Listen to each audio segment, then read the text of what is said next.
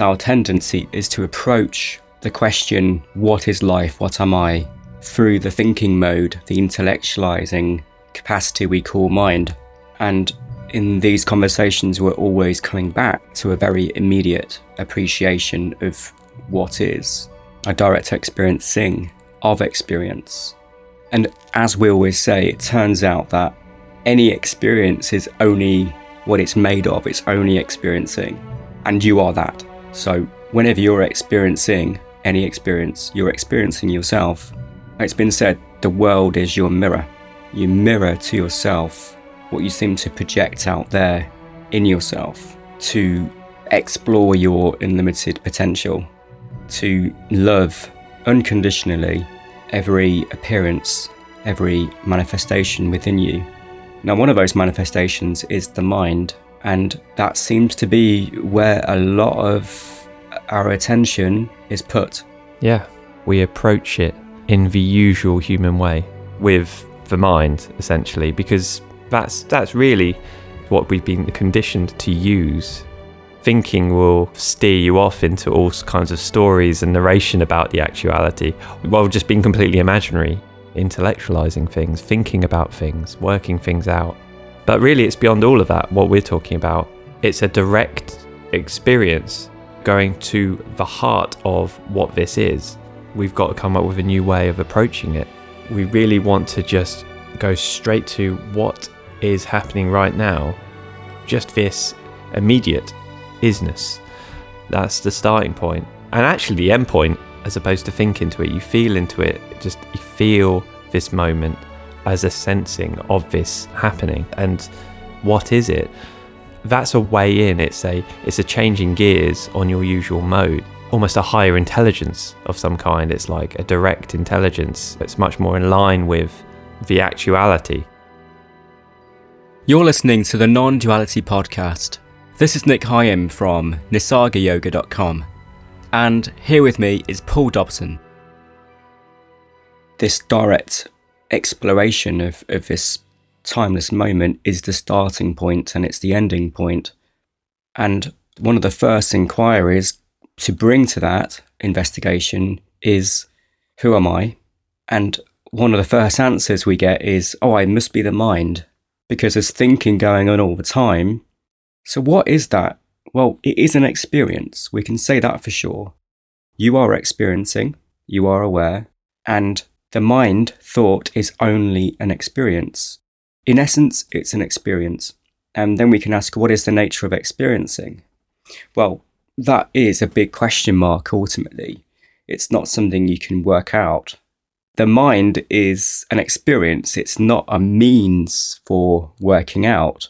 The mind is not aware. The mind can't know the world, it can't perceive the world. You can only know the mind, you can only perceive the mind, and you are experiencing, you are awareness. So, what is experiencing? We are left with this wordless knowing of what we are, non intellectual knowing of what we are. And we've never forgotten what we are. It's impossible. If you are aware, then you haven't forgotten. And even if it seems like you've forgotten your true nature, the radiance of knowing of awareness shimmers in that experience, even in that experience of forgetting, of getting lost, or getting stuck. Oh, I had it. I was present. I was aware of my true nature and I had this awakening and then I lost it. Well, it's impossible to forget your wakefulness because wakefulness is always present. It has to be there in order to be aware of that experience. So the nature of the mind is not that it can experience it the nature of the mind is experience yeah come back to the direct experience of what is here investigate what the mind is the, the true nature of the mind the true nature of what you take yourself to be that's your way in to truth and it's the truth you've never left because it's the truth that you are yeah well said the mind is really the only thing that ever apparently because it never really does clouds that up. and um, the funny thing about that is, is it, that that clouding is always seen in crystal clarity. so, so you know, you can be in complete and utter delusion, completely just lost as anything. And it, how do you know you're lost? How can you possibly? How do you even know that's happening as an experience? It's because of this fact. That's our main benefit. That's our main advantage to be to everything. Is is that you can't actually lose that fact. It just takes a little bit of gentle noticing, a gentle turning around of looking into your experience and going, have did that actually go anywhere? These these big experiences, transcendent type experiences, they're actually just kind of where the mind, you could say, is is not um, playing its obscuration games, where it's not seeming to obscure, but actually the same fact is always there, either in the big samadhi experience or during your day to day life when you're thinking about problems and worries and stuff like that. It just isn't noticed in the same way. It just isn't always appreciated, you could say. But when you're lost in your thoughts and your worries, you it seems like it's gone. It never went anywhere. It's it's literally what gives life to everything. It's what gives life to the thoughts. It's what how the thoughts are even known as a phenomena. You know how problems are known as a problem. Um, is this crystal clear clarity that is what you are actually? You kind of wear these thoughts throughout the days. You sort of change clothing. Sometimes you're a bit scruffy, and sometimes you're in your perfect suit as as what you are. It's like it it never really goes anywhere. So that's that's what's interesting to notice is there's a lot of bouncing back back and forth for most people. It feels like you're bouncing back and forth. You feel like oh, I had it, I had it, I lost it, I had it, I lost it, and it's not something to be worried about or something to be I'm failing or whatever. It, that that does seem to be the nature of things. It does seem to bounce back and forth until one day you do see that the back, bouncing back and forth is it. There's always the stability of what that is, and that's that's the kind of and that's why there's often laughter at that point because you see that oh you, you really felt like you were losing it, felt like you found it again, felt like you were losing it. Oh, I need to change my conditions of life to do more meditation, this and that do more yoga to make it occur more.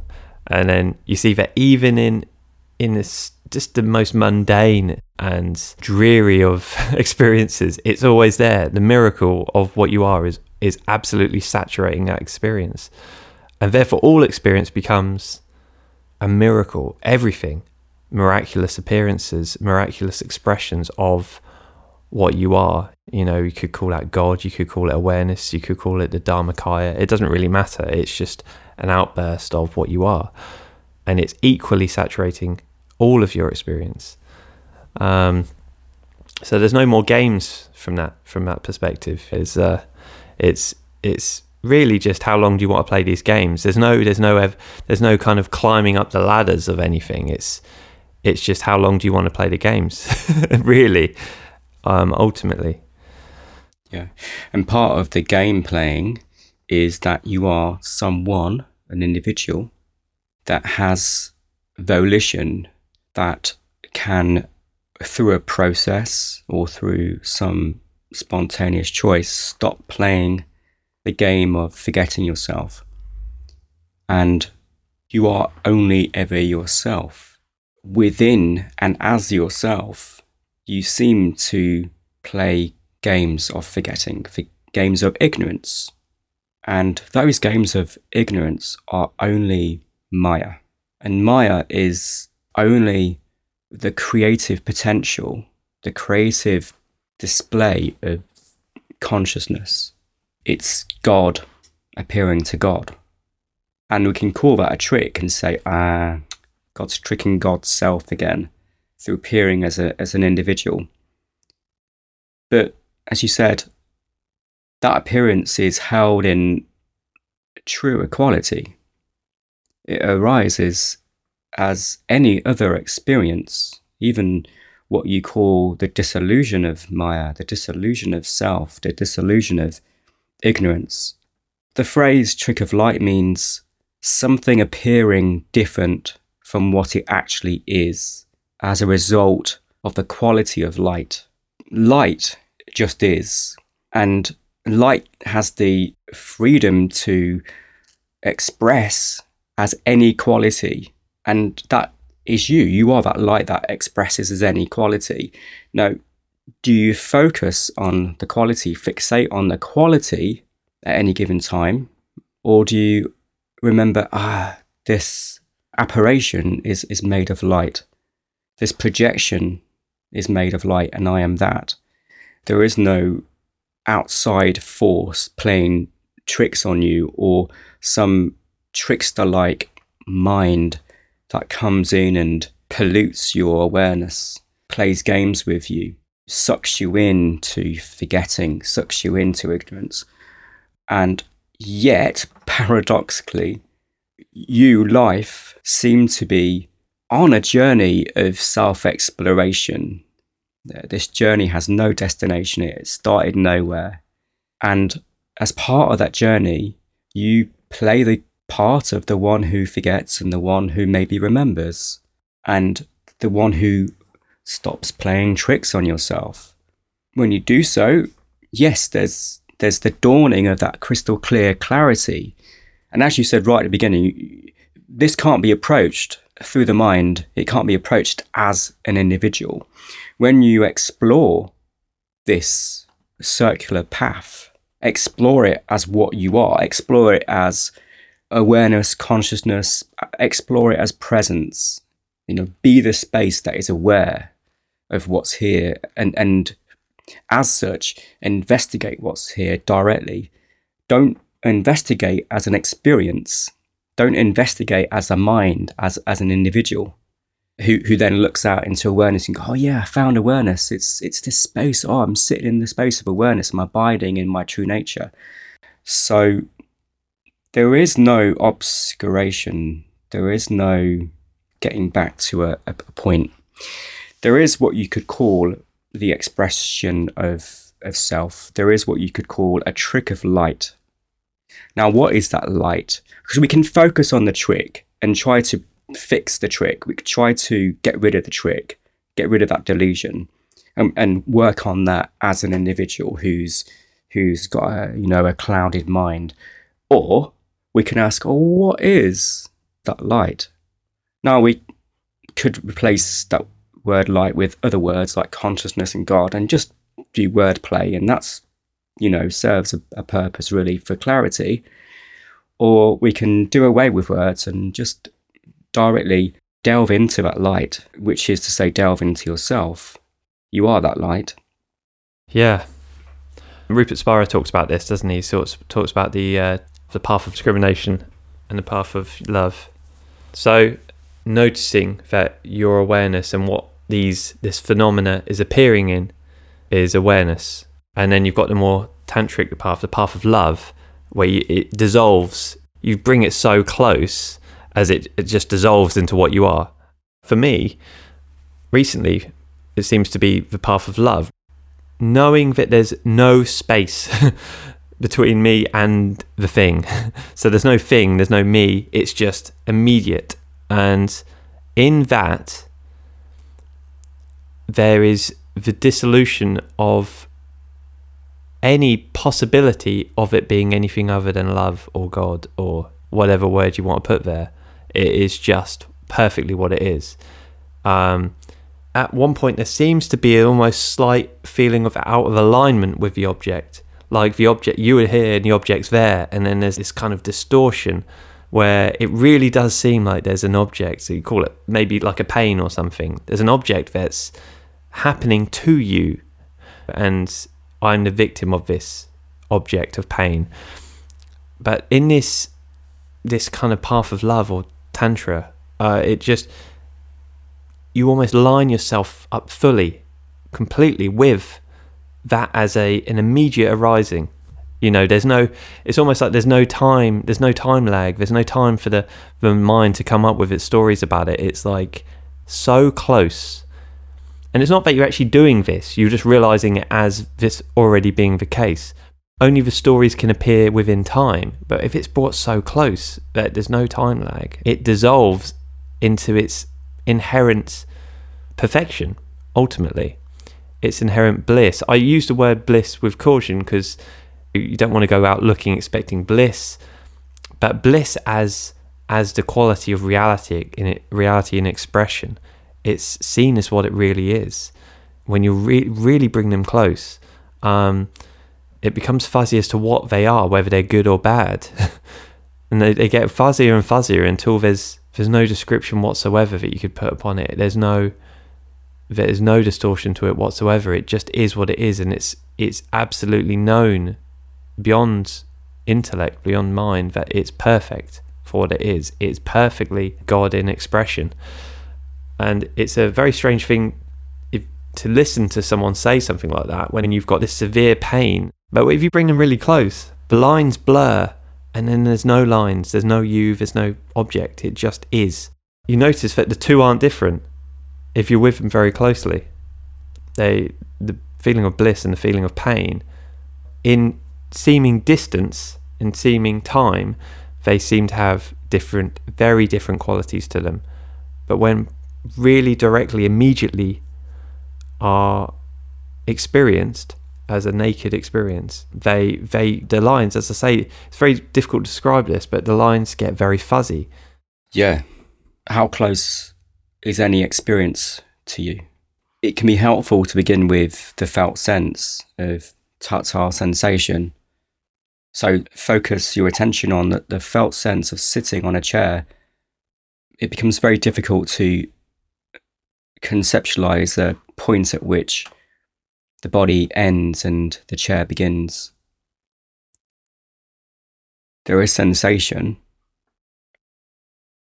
non conceptual sensation. That sensation isn't felt with a ready made label there's no story attached to that sensation.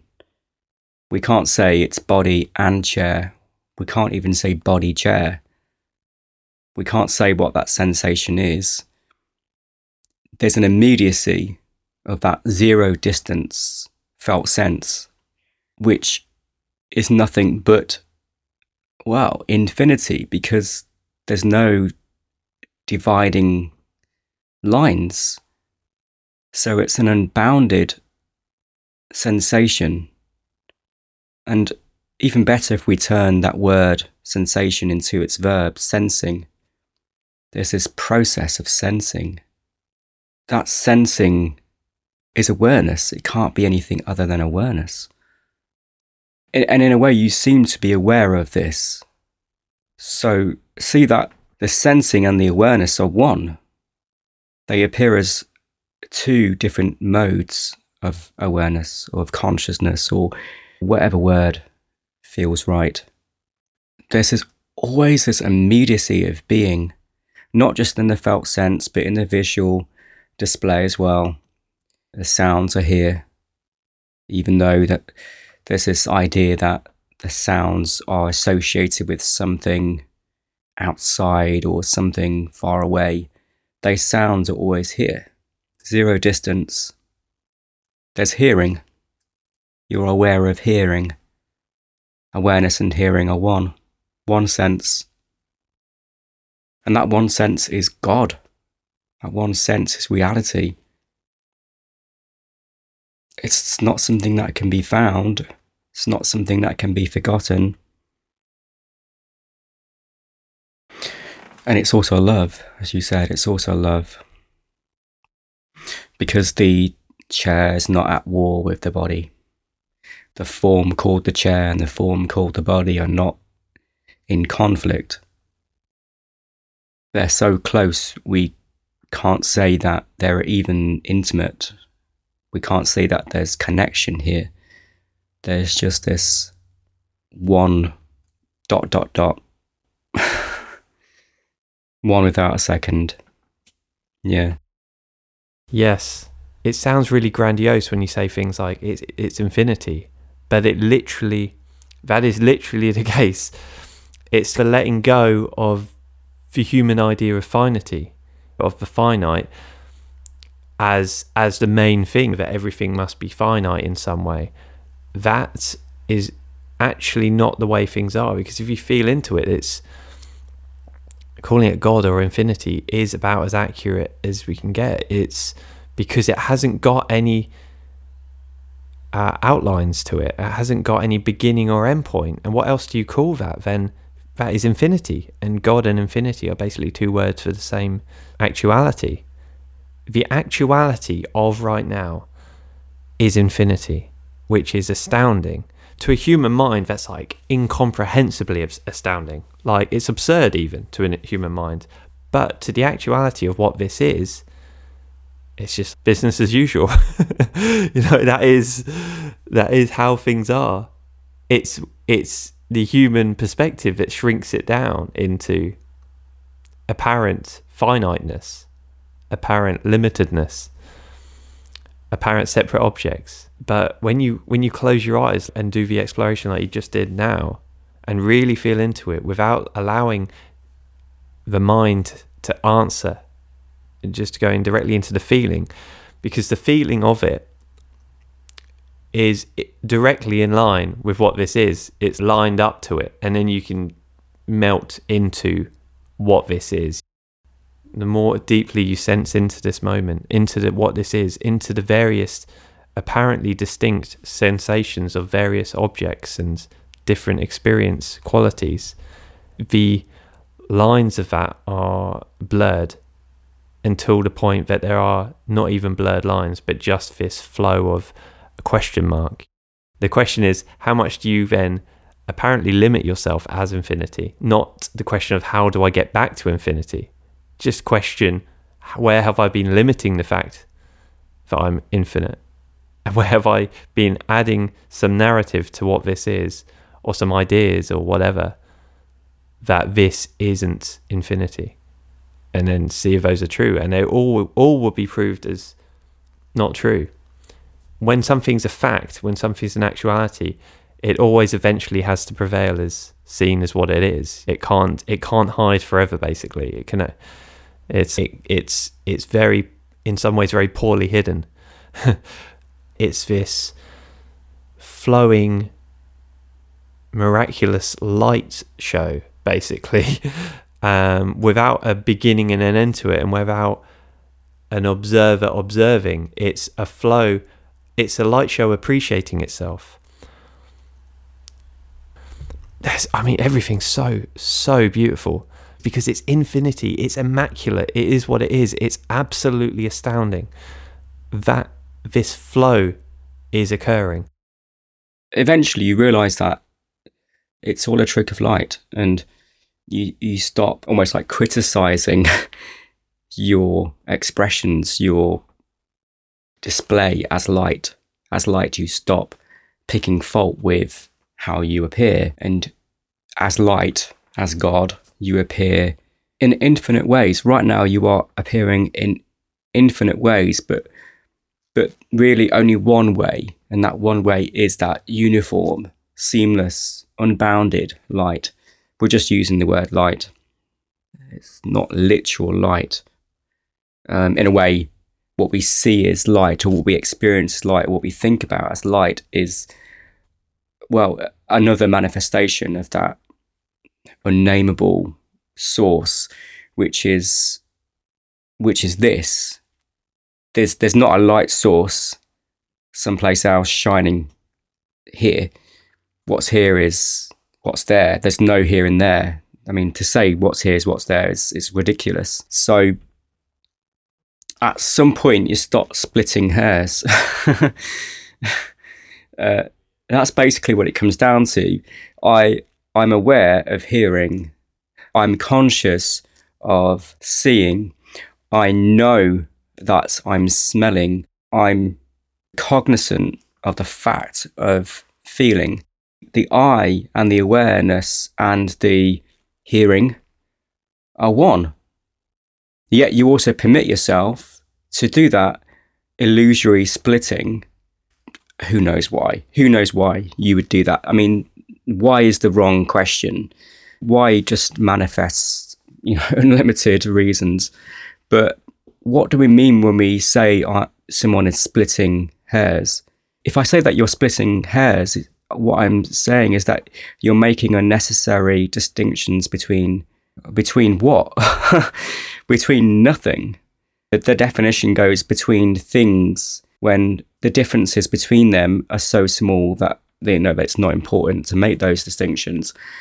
But in a real sense, the awareness and the hearing are one. There's no two things there that are similar that are not worth setting apart. There's one. One. Yeah.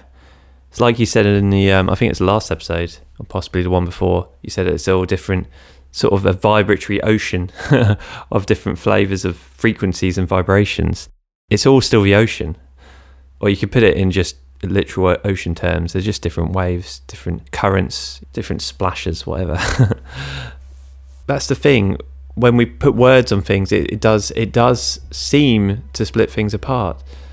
There's no there's no hear there is no hearing there is no seeing there is no uh, feeling.